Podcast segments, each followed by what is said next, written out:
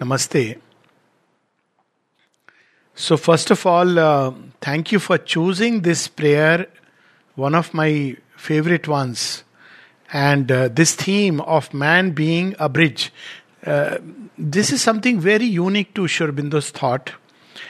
Uh, we have several conceptions of the world material conceptions, spiritual conceptions, and Sri takes these conceptions to the utmost possible because always in all these conceptions there is something which is missing. For instance, in material conception of the world, world is nothing but a play of chance, random accidents, which because of a certain associations and links uh, appear like laws.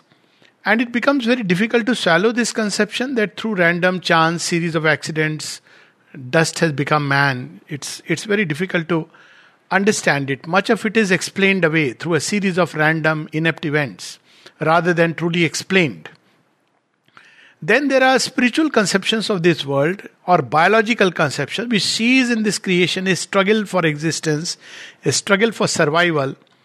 And if that be the case, it's very difficult to understand a virus evolving into man when a virus is so much capable of felling man. So, obviously, there is something we are missing. And when we look at this world of evolutionary forms, we can see very clearly that it's not just about survival through adaptation, but bringing out of new faculties, possibilities, capacities, which is very evident on the very face of it. So, there is in evolution again, there is something we are missing. It's not just a struggle for survival, but a struggle within nature to bring out new possibilities through forms. Then we have spiritual conceptions of the world. And now these two conceptions don't bring in the element of divine, though, as I said, it is implicit to imagine that from atoms, laws, and developing into complex structures like man, galaxies, it's unimaginable without bringing in an intelligent will which is operating behind creation and within this cosmos. It is not uh, self evident, and it is yet self evident if you look at the creation and its complexity, its whole evolutionary process. And the same about the biological conception. When we look at uh, the whole process of evolution, it seems to have a direction, it seems to have a certain kind of uh, you know causality leading us towards some higher aim. And we'll talk about it as we go by. Then there are spiritual conceptions, and the one which we are mostly familiar with is illusionism. That this whole thing is nothing but an illusion, which is one of the most absurd conceptions because you know uh, who created this evolution, uh, this illusion, and if this is illusion, then where is the end of this illusion? How can we say that you know God experience is also not yet another illusion? So this whole idea of illusion is. Uh, uh, you know taken to its extreme makes an absurdity of this creation because we want to find a meaning and purpose in this world. See, in, in, inbuilt within man, we are programmed. And then there is another conception, slightly better, and it's that it's not just Maya but a Leela. So, Leela is uh, understood in two ways. One way to look at Leela is a play, it's a play, divine play. But, uh, well, to a little more sensitive, refined humanity, this sounds a very uh, not just a mysterious play, but at times a monstrous play because the play becomes terrible at times. Forces which are dangerous, forces which, which you know, threaten thought life, inflict so much suffering and pain. So we have a, something missing in all these things. One master conception which can explain everything. And that Sri Aurobindo brings in this word, key word is manifestation. Now, the, we have, I think, in the very first uh, passage, uh, Sri Aurobindo speaks about manifestation. Now, what is manifestation? All creation is a manifestation of that which is within the creator. And the simple way to understand it is that what is Mahabharata? Mahabharata is a manifestation of what is held within Vyas. Is Mahabharata the only thing that he has manifested? No, he has he's uh, authored many, many forms, the Bhagavad, many Puranas, the Vedas, which he has, of course, compiled. So, manifestation means that there are several layers and levels of manifestation, several series of manifestation.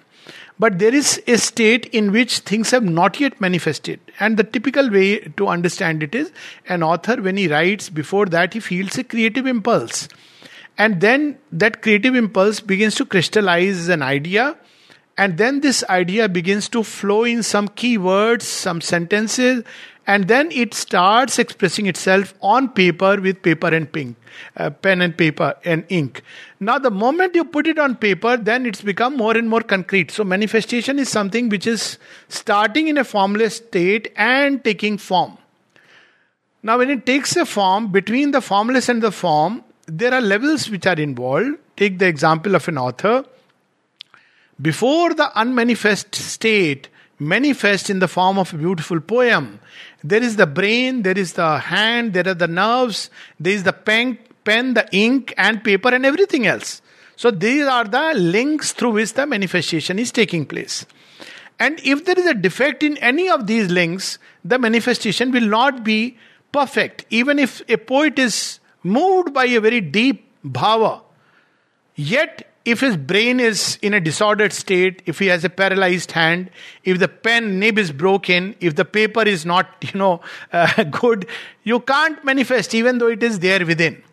So, what has nature been trying? It has been trying to perfect these instruments, these forms, so that they can reach a certain degree of evolution wherein the perfect manifestation, the perfect divine um, energy, the divine power, divine wisdom, divine love, divine ananda, they can actually express in the way they should be.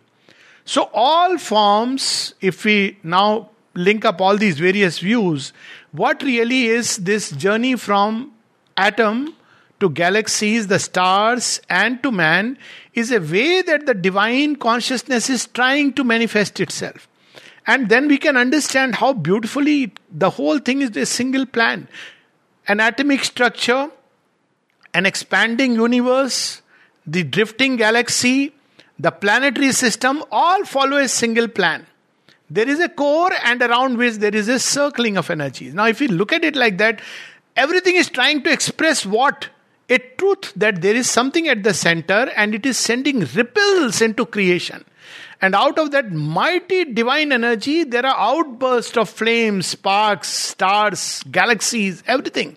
So, if we look at this, is the first expression, and it's a grand opening scene, you know, like Savitri out of the fathomless zero. So, there is a grand opening to this creation. It's a manifestation, but this is not yet the perfect manifestation. It's just a symbol a physical symbol of what is going to come. Then starts a process, biological process. In biological process, again, we see that there is a progressive manifestation from matter to life, lower life forms, greater life forms to man. And if we really look at this whole evolutionary scale as it is known, we can see something very beautiful. Just the, you know, we have the story of Dashavatar. I think I've referred to it uh, last time also. It's there beautifully. We can see in Dashavatar the entire manifestation of the divine in uh, you know, from the land animal to the man, now from the sea to the man. Now, when we look at this journey in at least the vertebral, um, the vertebrates, it's very interesting. Life starts in the ocean in water, and from there, it evolves to the land creatures. Now, for that, it must lose something. What it must lose? Its ability to breathe in water. And when it loses it, it's a miserable life. The mudfish, the most miserable creature on earth. It, it is thrown out into the land and it doesn't know how to breathe. And yet, it is the means through which it must evolve into the creatures of the land. And then there is life which is little bit on water and little bit on land. And this ability also it must lose to become swift moving serpents crawling on the in the jungles. The swift serpent must lose itself, its ability to crawl, to fly into the air. And the far flying bird must lose its ability to fly to develop the strong vitality of the four legged creature. And the four legged creature must lose its intense, tremendous vitality to become the thinking creature called man. And logically, the thinking creature must lose its ability to think and reason to climb to what is going to come beyond man. See, there is a whole hint and a process. Now, even the body, as I said, when we look at the galaxies, even the very body is giving us hints. So, there is the creature who is submerged underwater. What is the water symbol of? It's the symbol of the all the world forces, and these creatures are submerged underwater. And then there is the land. So there is a reclaiming of something, matter. It reclaims matter. That's the first step. And then as we see slowly the bird ascending into the sky, such beautiful sight. Birds represent the soul of the animal species, and yet it lacks vitality. It cannot escape from its own boundaries. So it is falls back on earth. It becomes a tremendously vital creature, the beast who can, you know, with so much of vitality and life force. But the beast still has four legs to the ground. It is still too much linked to the ground. It's still too much looking to the ground. It's still too much turned downwards. And then comes the two legged creature called man. So, what is the symbol of man's existence so beautifully? First, he stands erect. For the first time, we have the spinal column through which the current of life must flow, standing erect. It is pointing upwards. Man's very head is pointing upwards. And then he can look up to the skies and he starts dreaming, imagining, aspiring, hoping, wishing. All these things are unique to man. And these dreams are indications of what is going to come next. So man dreams of blue heavens, peoples them with gods, goddesses. He dreams of a perfect world. Of course, he dreams many morbid things also. but man has this unique ability to dream, to aspire. And that creates, that is the energy which is held within him as a dream, which begins to start impacting his life. So, how does this manifest itself? First, outwardly. He begins to fly, goes to distant planets, far beyond the bird can. So, that loss, which was an ability to fly turns into a gain eventually because that's how the whole brain develops and eventually man can fly into far distant space. This has been the journey so far. And if you look at man's own evolution, nine intermediate species, till finally there is this conscious creature called man from the hunter and the gatherers, so near to the animal, to the man who is aspiring and becomes a hero, a martyr, a sage, a seer, a poet, a painter, an artist, a mystic. So, this has been the journey so far. Is this the end? Obviously, if this is the end with man, God's creativity is in question because man, for all his achievement, is still a clumsy two legged creature. He aspires, but his members are at war. They fail him. We have beautiful aspirations, all of us. If we take a, uh, you know, make a study all over the world and ask, what do you prefer, health or illness? Health. Love or hatred? Love. Peace or agitation? Peace, of course. Bliss or pleasure and pain? Bliss, yes. But look at the paradox and the irony. Though we dream of these things and many more, we are still bound too much to the ways of ignorance and pain, to the ways of untruth, to the ways we are as if helplessly dragged into the past, which is more, you know, we don't have claws and uh, we have lost the tail but and the horns but we have acquired worse things to inflict upon each other. Even words are used to inflict pain and suffering. So there is in man this paradox. And obviously nature cannot be satisfied with this kind of a half product man by nature is a transitional being. One doesn't need to really uh, read it anywhere by nature because in man there is no one law of being unlike the animal world. When an animal kills it doesn't feel bad about it. In man there is this paradox. He is in conflict. His spirit and his members are at war as Sri Aurobindo puts it in Savitri. So there is in man the spirit dreaming of eternity of infinity of perfection. And there is the man in his bodily life even in parts of his mind, in his heart, tied very much to its animal past. So, the first task of man is to free himself from this animal animality in his consciousness and at least be able to not just dream but realize something of that Godhead, something of that state. This is what mysticism has so far led to. And it's a tremendous power. It has such a liberating influence because you discover that, you know, you're freed from, let's say, hatred, anguish, anger, lust, greed. And it's such a beautiful state to be at peace all the time in that state of inner joy. But is this enough? Well, if this is the goal, then bodily life will remain what it is. Because the moment one enters into the body, one enters into the same difficulties. So in ancient times, it was like withdraw at some point into trance. Or you station yourself above the human mind and act from there. But the moment you act, you are in the circle of the three gunas. But here Sri brings it no, what man can reclaim in his spirit and soul, he must reclaim in nat- nature, in his nature, and even in the instruments. They must be so flawlessly tuned to those experiences and realization which we experience inwardly. So, our realizations, even of the highest Godhead, remain incomplete until we can translate them into speech and thought and act and feelings in everyday life, even in our very body. So, th- in that sense, man is the bridge through which not only consciousness jumps from animal to God, but also the bridge. So, it's a two way bridge through which that greater consciousness can come down into matter and transform it. So, this is the sense of the bridge, and with this, we can read this prayer as we go by. It's a wonderful prayer dated August 29th, 1914. Physically, Mother and have met and they know what they are going to do. And this prayer gives us a first hint. What would be the use of man if he were not created to throw a bridge between that which is eternally but is unmanifested? What is that which is eternally? The divine perfection. It's always there.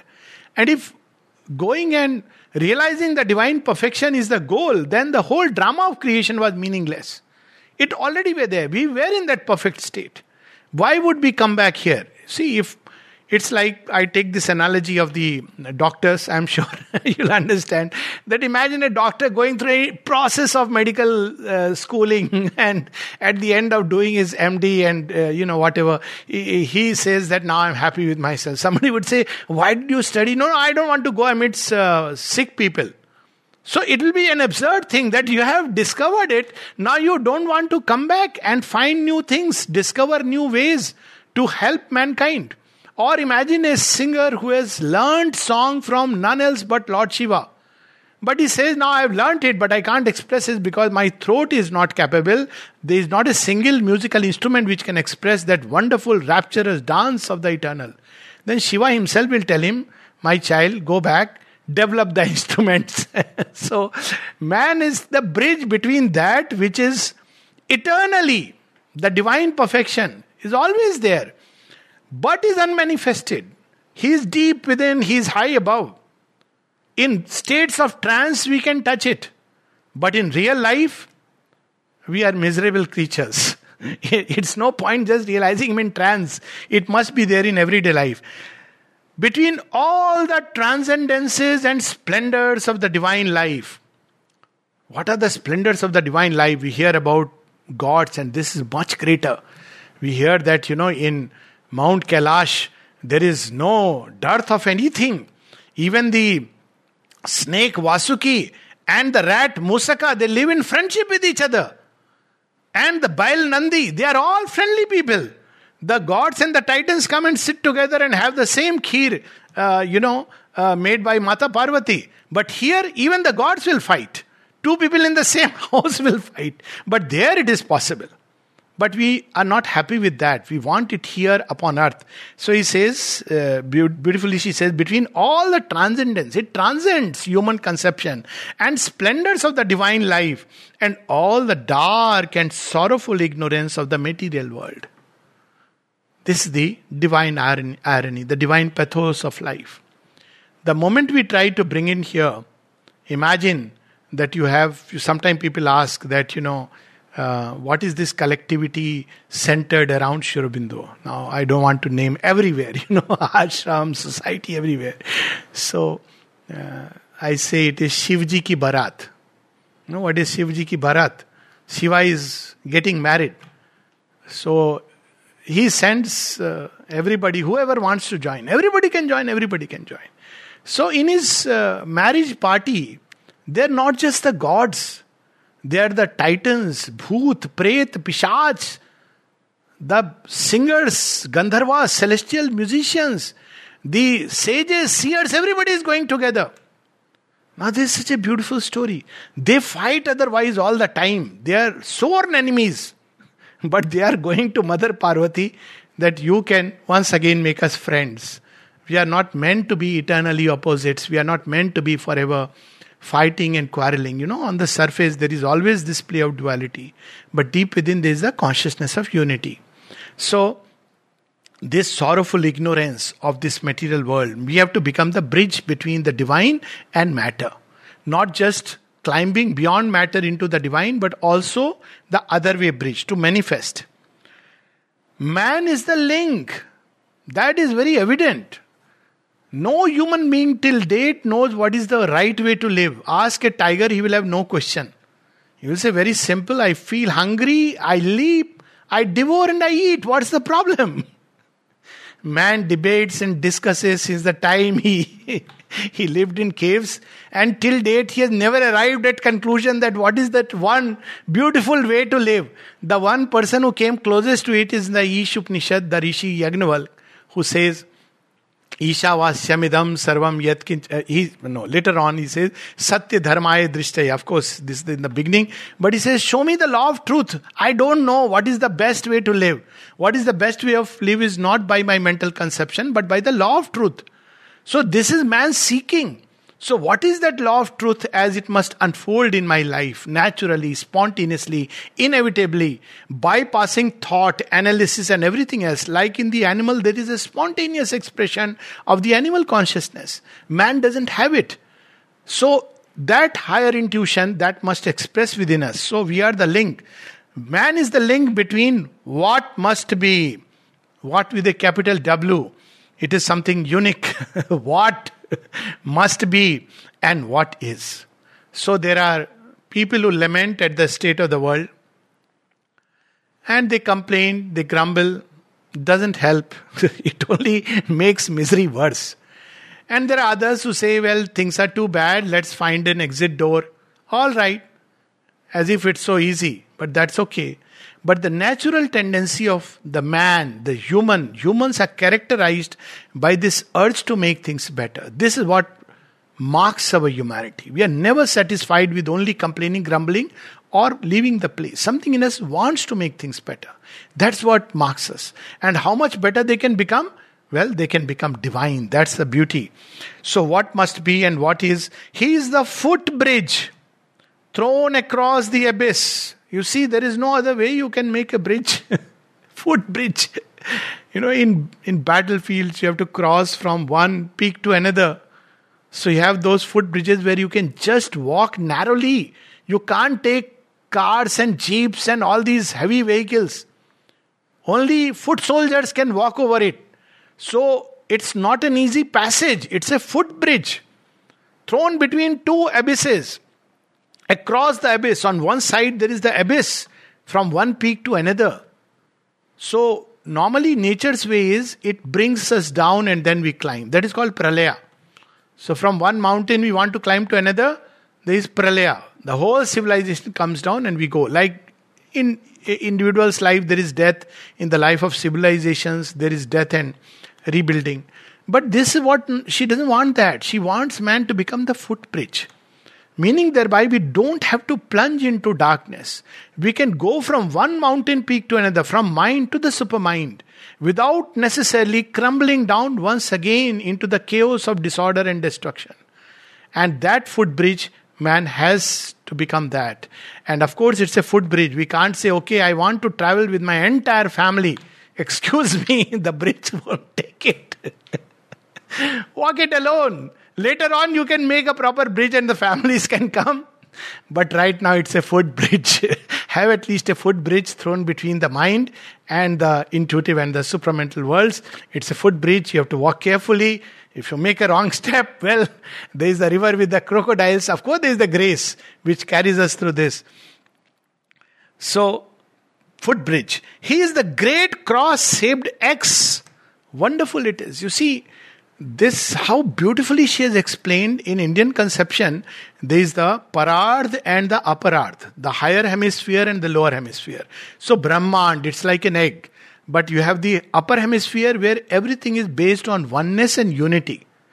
And lower hemisphere, everything is on division.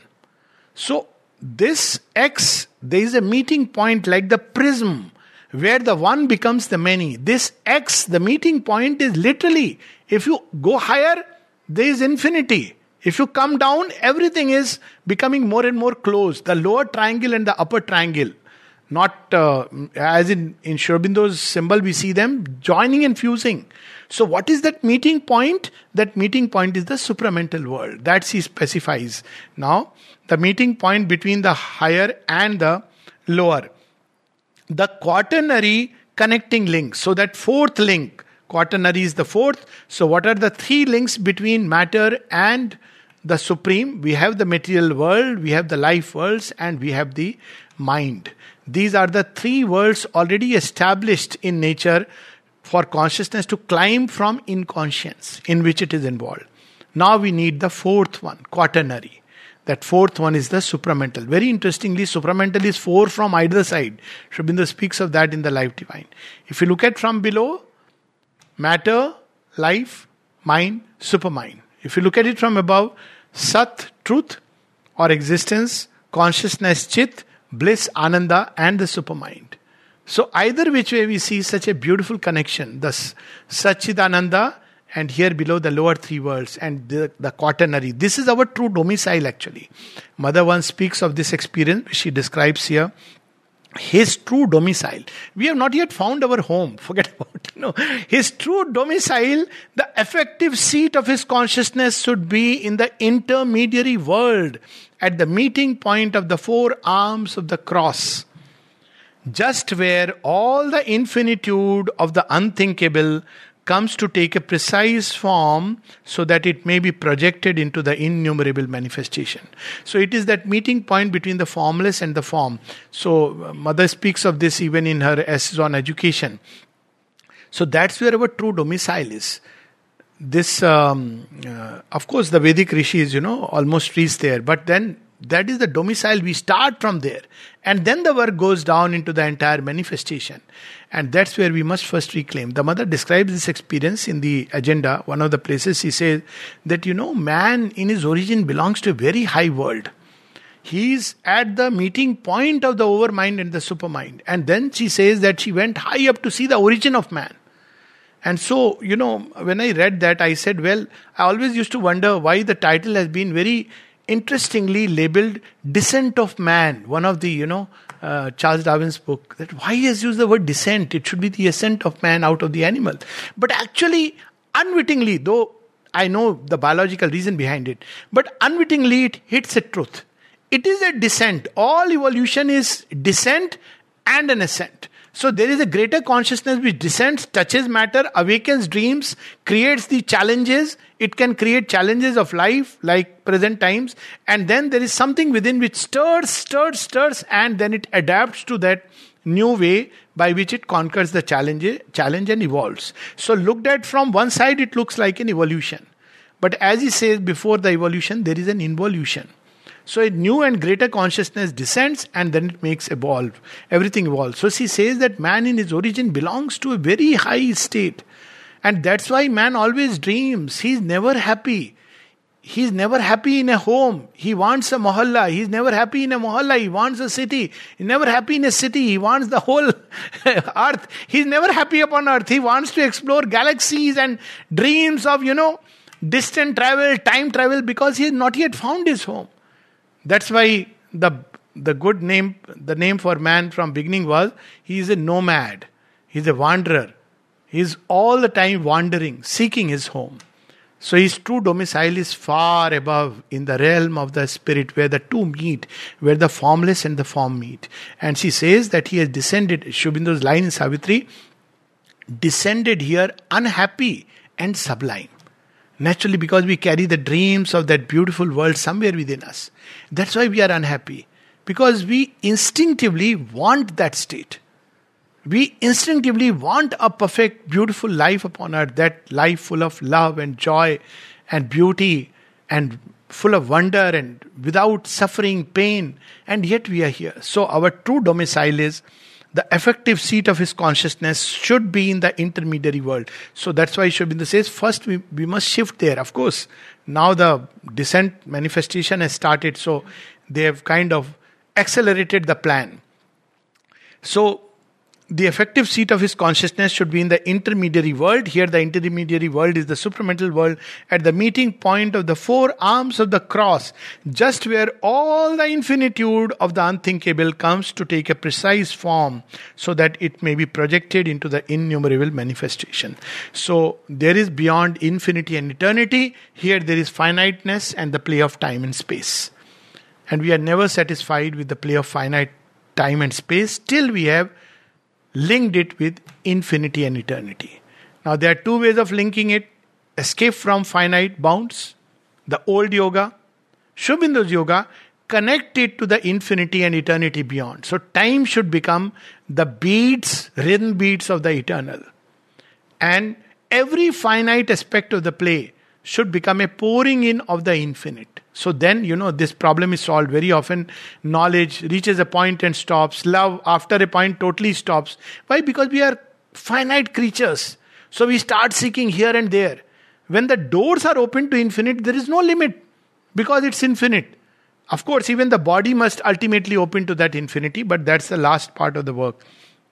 So, what is that center where we should be normally? That center is a place of supreme love that which we are seeking here, struggling, if we go there, we find it. Of perfect consciousness, of pure and total knowledge. That's the supramental world where there is supreme love, perfect consciousness. What is that supreme love? It can plunge into the abyss and it will not lose itself. It will pull the abyss back towards creation. That is the power of the supreme love. It's the savior power of perfect consciousness of pure and total knowledge. So it's not just pure knowledge in terms of knowing God, but total knowledge means that it knows all the details, even the atomic structures, the electron, everything. This is all comprehensive knowledge. This idea that, you know, there is a knowledge of God which has nothing to do with this world is the old world division. That's not how it should be. God knowledge must give, empower us with every kind of knowledge. That's why in the ancient uh, Upanishads, it is said so beautifully about Brahman, Yasmin Vigyate Vigyati Sarvam. Knowing that all else can be known. So, this knowledge, Gita speaks of Jnana Vigyan, though it doesn't expand on it. Jnana is the fundamental truth. I am a soul, a spirit in an unfinished world. There is the divine above, is half knowledge. But what is the full knowledge? How is that one expressing himself into this many varied play? And to become part of that play consciously, no more unconsciously as we are now. That is the goal of man. There establish, O Lord. Now you know how to reach there. We, we have only barely heard it. Right from there, she is beginning to reveal to us her role. And that's why Sri says that turn to mother, she will do what is to be done. What is it? There establish, O Lord, those who can. The whole humanity cannot be uplifted at once to that level, but her grace can do it. Who must and truly want to serve thee. So, those who really, what is the path she sings? One, she is praying on our behalf. So, second is, do we really want it? And third is the path is through service. So, three things she is revealing. There establish, O Lord, those who can, who are ready, who must, who have to be there, and truly want to serve thee. Why with service? Because see, service is so beautiful. If you want jnana, the divine says, okay, fine, come to my study room, I'll meet you. So all the discussions, Vedanta and Tantra and everything we know. Then if you want to serve him, now you have to know everything, every detail. So service means bodily life, our embodied life. Service means everything is included. The body brain life heart mind everything is included. So she uses the word who must and truly want to serve thee so that thy work may be accomplished. This the divine work to change this piece of clay not just into a flying object but into a divine object the bridge definitively established. Once the bridge is established, through this bridge, consciousness, the divine consciousness, the perfect consciousness can move up and down the ladder and change this world. And thy forces poured unwearingly over the world.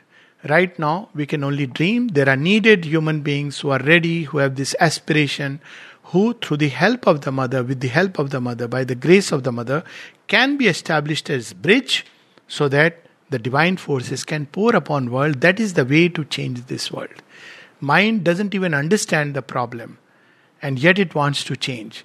But the way of the divine is by the pouring in of the divine forces, this world can be not only healed but transformed in a way that even the possibility of error, suffering, and pain, disease, death, misery of all kinds is annihilated. Otherwise, we will deal with only patchwork solutions.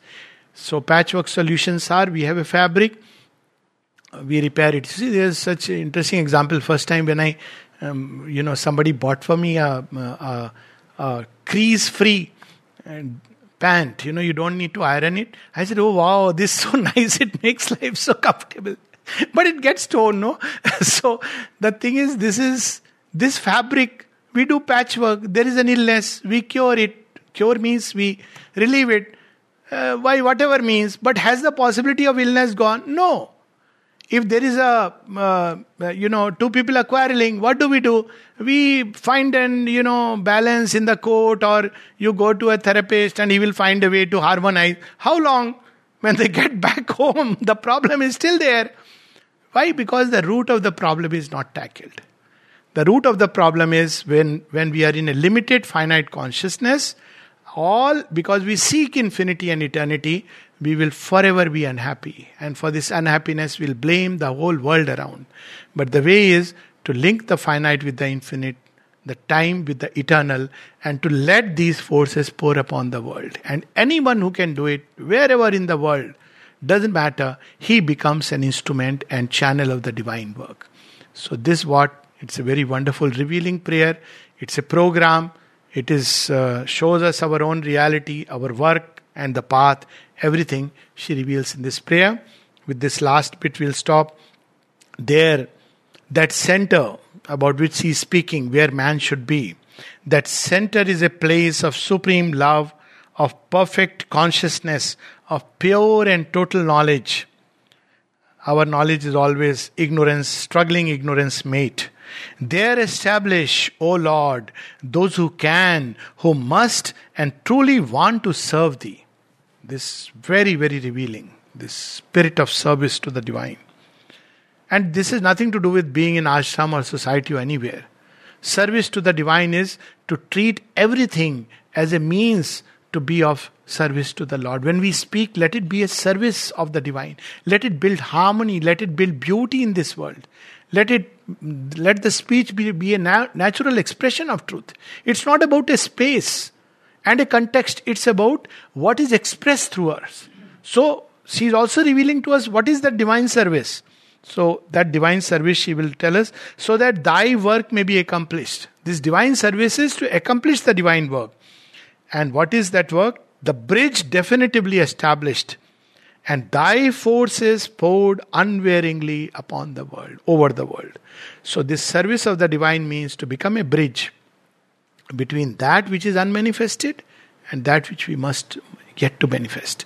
The way is to have the urge and aspiration to serve the divine and no more for only just our egoistic expansion. The two cannot go together. By opening to the Divine Mother and by doing it, we open, become the bridge which we are meant to be because originally that's the original plan, and that way the divine forces can pour through the brain, the body, the mind, the heart, life, breath, speech, heartbeat, feet, hands, everything, eyes, ears, and we become nothing but pure and perfect channels of the pouring in of the divine forces into the world. This is the divine work. And if we can open to the mother, this begins to happen. Those who must and those who can, those who want this, that's the important condition. If we don't want it, well, then it's a different story. We must aspire for this. So, this is the prayer, and uh, we can have questions.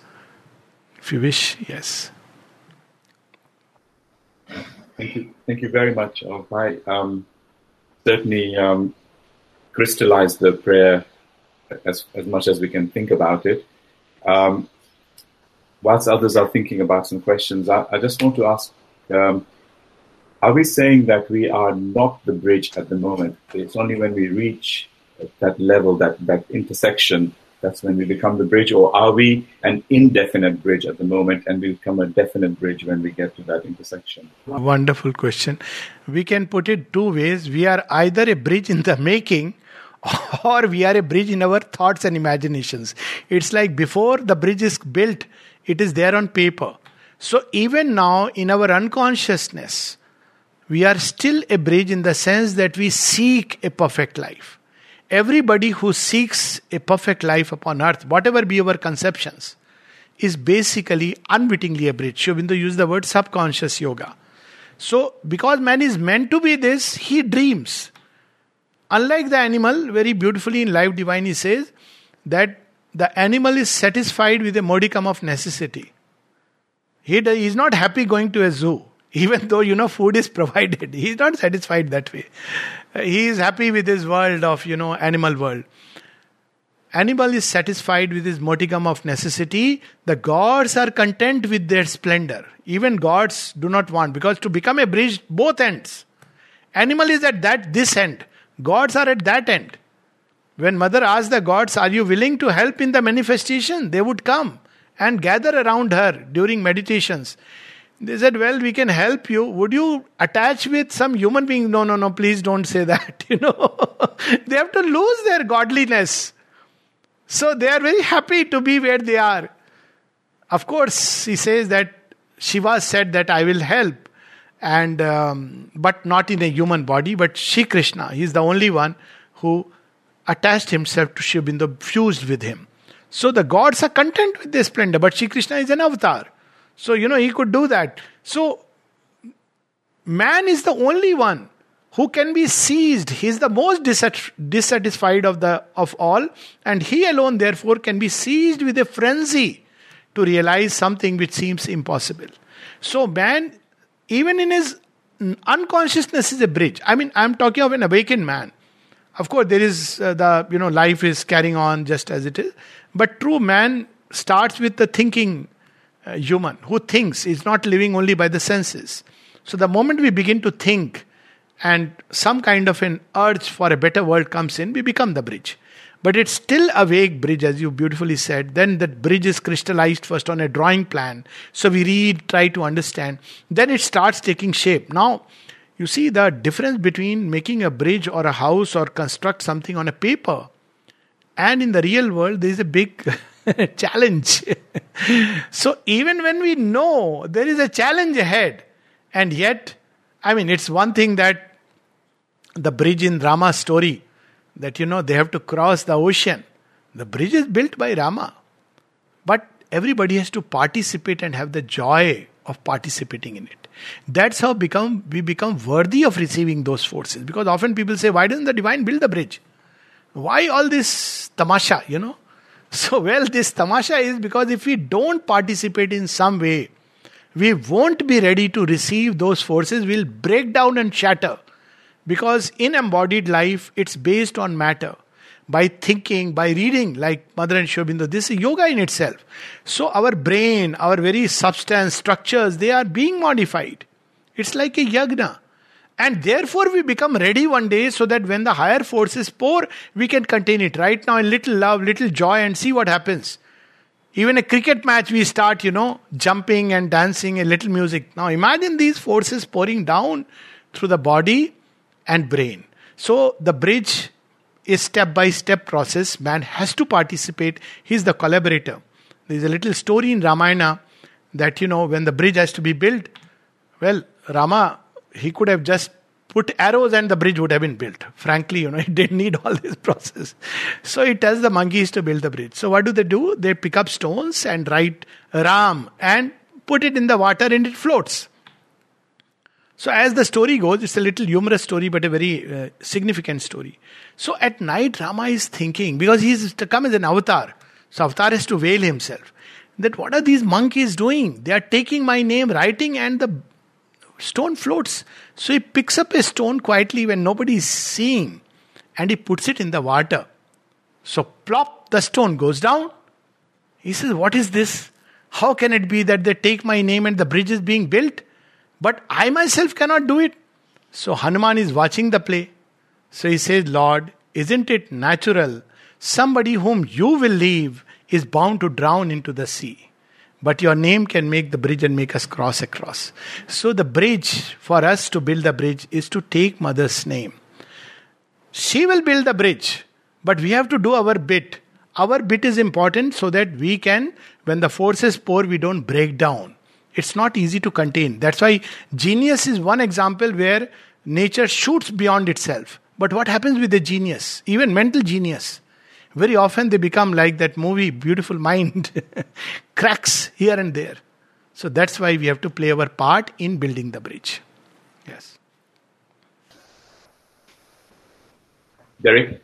Um, yes, um, I have um, a question regarding the date uh, that Mother um, um, gave this prayer on because um, it's a very important prayer. and I was just wondering um, it was given one month and one day after the beginning of the First World War. I want, just wonder if that was just totally uh, ins- insignificant or it was uh, for a specific reason. Yes, very, very interesting observation. If we read the series of prayers, now we will see that she actually speaks of the world war as a sacrifice through which the evolutionary journey is being hastened. Now, in one of her um, uh, observations, there is a very uh, interesting uh, write up of the mother uh, where she speaks about the war. And she speaks about, she, she had gone in the front line actually, not now, but later on, subsequently. So she actually saw people, right now she was in Pondicherry, she saw people coming from the war.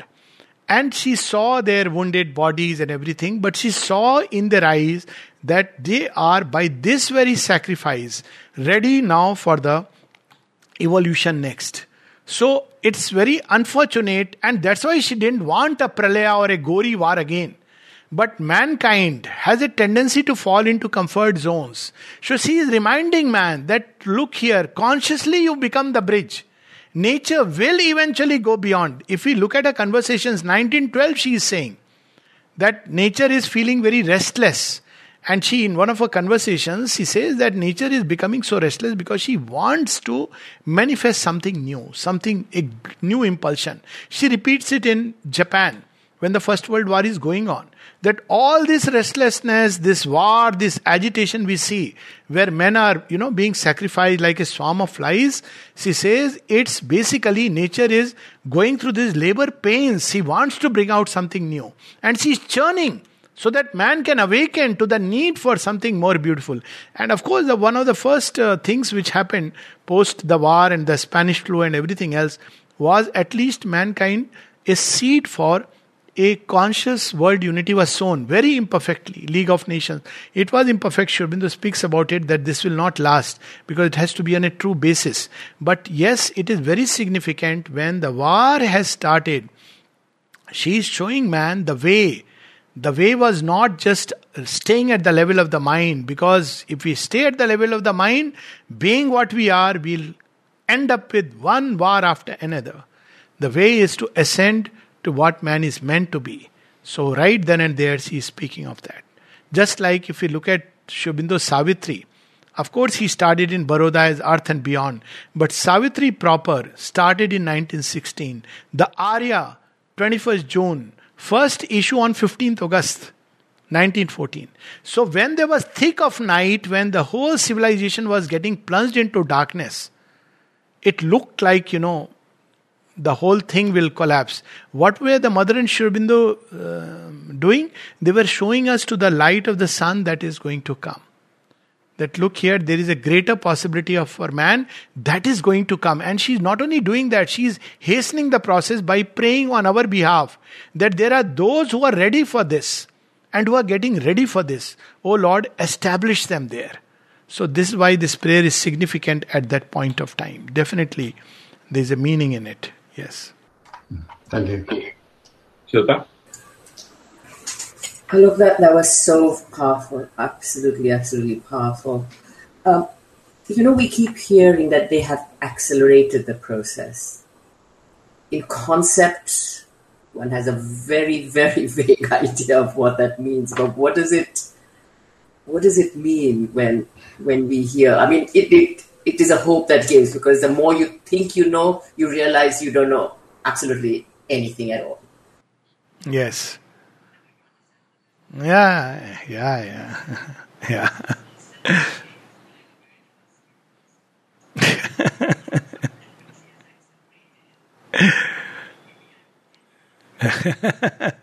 no, but that is very evident actually. Um, thank you for asking that, though it's a whole subject. There's several pointers. As early as 1926, when Sri was asked, What are the signs you believe that the supermind is going to descend? And he spoke about a few signs, very interesting signs. One of them was knowledge is bursting beyond the, uh, you know, uh, limits. You see, 1900 onwards, absolutely new forces had begun to come into play. The entire world of physics was undergoing a revolutionary change. So, if we just, you know, slightly become impersonal and look at the world as a witness in the last hundred years, so we see the dramatic changes. Second was the descent of vital forces into this world. Why? Because they know before we get to know that a change is coming, these guys know that a change is coming. And like locusts, they swarm upon the world and its fields to capture. So we see that. Third is the rise of abnormal phenomena. See, in the Bhavishya Puran, that's how it is described. Kali Yuga ends with abnormal manifestations. So, what does abnormal manifestations mean? Some people get very disheartened. But it means all the norms and forms of the mental world, structures, institutions are going to break down. Then only a new thing will come. Look at from the 1960s, we want no education. I don't know which year was that, but almost imagine, you know, how the mental structures is deinstitutionalization of things, postmodernism, and then still further deconstructing it was it may you know we may have our views and opinions about it but the entire paradigms were shifting their basis. The world becoming a single unit. This is an example of a new world in the making that today we can speak this way and you know feel so connected. So these are the multiple small little bridges being built through technology. Now agreed that there is a flip side and all this. The man and the woman, the way the strong differences that were there. So whole half the race, human race, was deprived of its own evolutionary capacities. So now when we see all old institutions, whether it be educational, health, psychology, well, the institution of marriage, many others, they are breaking down. Why? Because something new has to come. Now, that new has to be on a deeper basis. Right now, it's a mind made thing. There are social norms. Take, for example, you have to follow it. Why? Because people at some point of time believed that is true. But today, what is the seeking? I want to know my truth. Now, this impulse, subjective age, we may feel frightened with it, but that's the passage through which mankind will discover its own inner intuitive law. So, the fact that mental structures are breaking down in a new kind of experimental, uh, as I said, the mudfish. We are like the mudfish. we are neither fit for water. So, when we meet, you know, our grandparents who spoke about morning ghanti and this thing, we feel nice, but we can't fully connect. At the same time, Sri Aurobindo speaks of the supramental being, wonderful, but we can't connect. So we are the mudfish trying to breathe a little bit here, but a little bit there. But remember, mudfish has been thrown out into the cesspool, out of the river. So it has no other destiny but to eventually learn to uh, you know become the bridge so this is uh, many signs are there as i said even in the physical structures are changing and uh, because of the massive uh, rapid shifts travel all this is having an impact upon the human body the challenge of virus we look at it, yes, it's an adverse force, all this we understand. But at the end of the day, what are they doing? They're challenging the human body to the limits.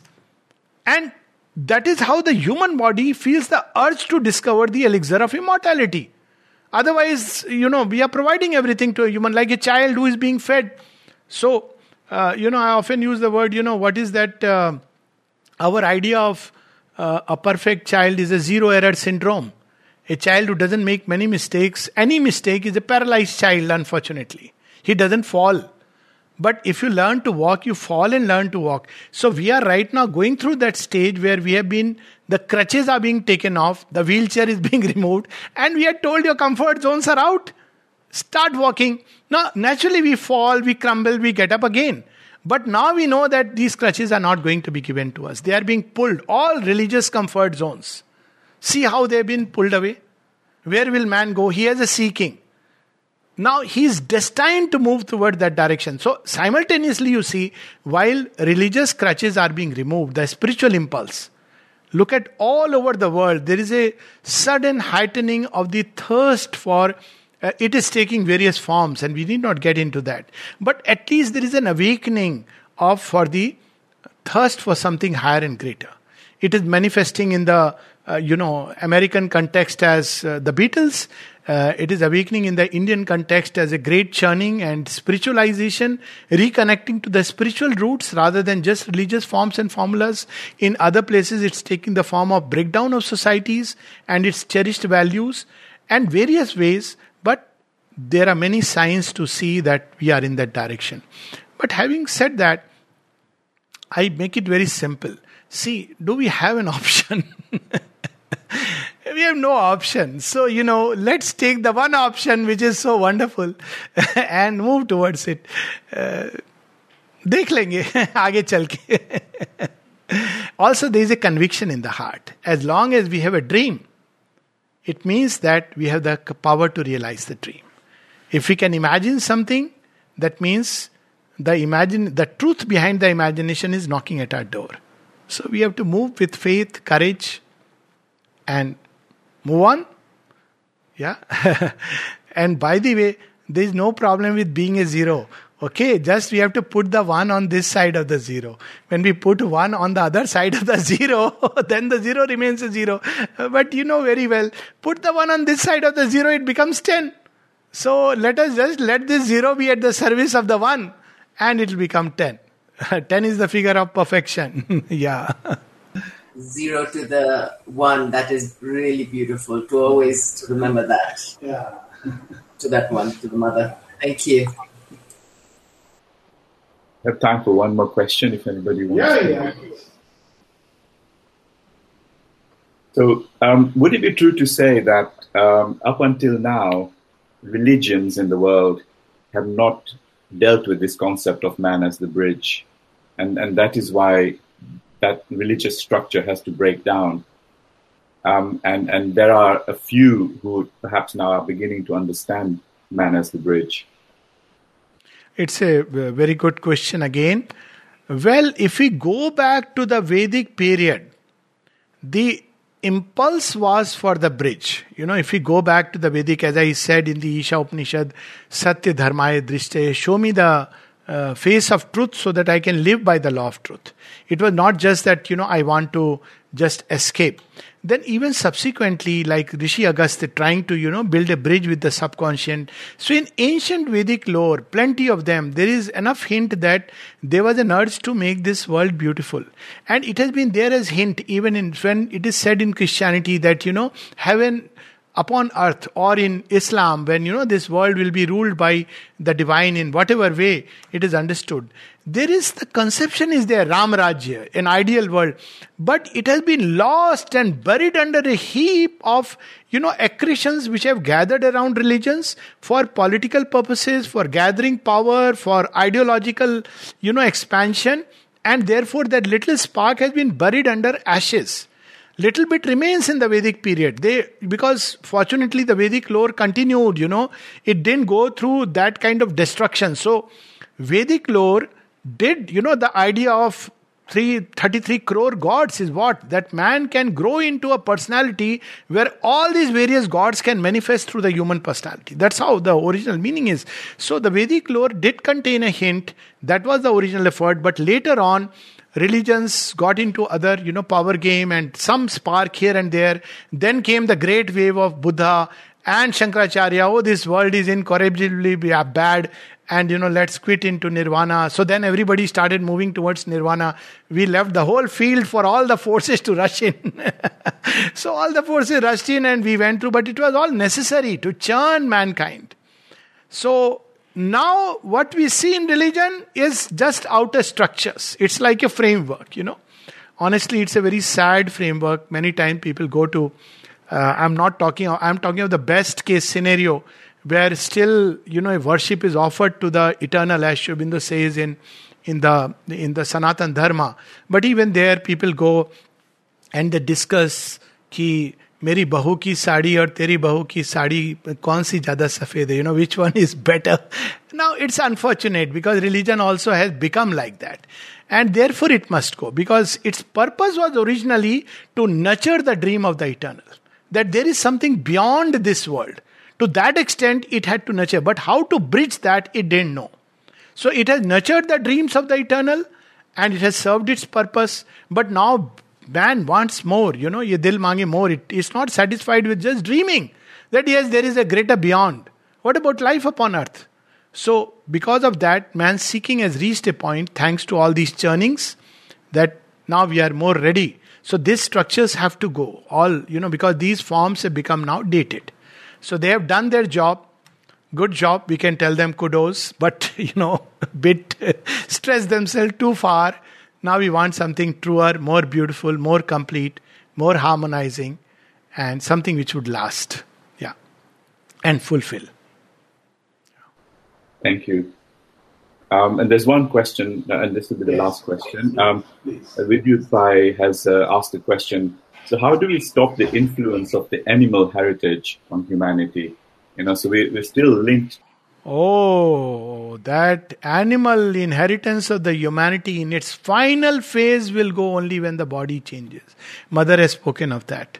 Some degree of animality. That's why they were so much keen on change of the body because as long as the body cells contain the stamp of the animal, at some level the twitchings and reactions will be of the animal. Of course, animal has beautiful things also without, you know. but that apart, we can change in consciousness. Fully possible to free our consciousness from the entire the structure of this material framework but as long as the frame remains the still an evolutionary frame from the inconscience, as long as we depend on food largely for energy, as long as we you know have organs which represent the animal way of life well to an extent it won't be possible till it drops so we have many stages and steps on the way and a day will come when this body will progressively change. The complete dropping off of the animal consciousness. Much will change, no doubt about it. But a complete dropping of the animal consciousness or its transmutation. And two things which will be the last to change is food and sex. These are the two things which are strong inheritances. And they will go or transmute like direct drawing of energy, no need for food, we draw in conscience. Sexual relations transmuting into the ultimate Ishvara and Ishwari. Uh, it won't come, it will change into its divine aspect. That will be the last stage of the yoga. And that's when, if that stage has come, that means the body is beginning to. Now, I'm not talking of fasting for prolonged period, that's a different thing altogether, because the law of the body doesn't change. We feed upon the vital and draw from the vital. That is not uh, getting freed from food because the flesh will begin to lose itself after a while beyond a point i mean i'm not going into reports drawing energy from the sun and all all those you know debatable things but the law of the body should change wherein we don't need to depend on food but we can draw the energies directly from the creator himself. And the second aspect will be the sexual energy transmuting itself from just pure instinct for lust or you know animal procreation into something more beautiful more human towards something more godlike and eventually transmutes itself into its divine equivalent whatever that be. So it is quite a way for the complete disinheritance because still the animal is you know in the framework it is there. That's why we understand the significance of the yoga of the cells. That it has been in principle achieved but the passage is long. And that's why the mother wanted to do it, because she knew that if the supramental consciousness will do it eventually, her work was over in 56. But if that would do it on human beings, it would mean a very difficult passage. So she took up this work, and when Satprem asked Mother, Mother, it's very difficult, it's so painful. How are we going to do it? She said, But who is asking you to do it? You just open yourself to me, I'll do it for you. So it's by her touch it will go. It's uh, some time away. Uh, we must understand the difficulty and not disown the difficulty, the challenge. We must bear our own burden, but by constant pouring in of the divine forces, it will start changing. And the change has begun. Okay, so with that wonderful thought of opening to the mother, I think we can conclude this wonderful workshop. Um, and that always seems to be our theme at the end open to the mother, and, and that brings to a, a, a conclusion. So thank you very much, Alok for joining us. Thank and, you, Sanjeev. Thank you very much for your time. It's it's a joy. I regard Auromeera Center as part of the family. So thank you. And we'll, so we'll call on you again in, in yes, the near future. Thank you. And uh, goodbye, everyone else. Um, thank, thank you. you for joining in. Thank you.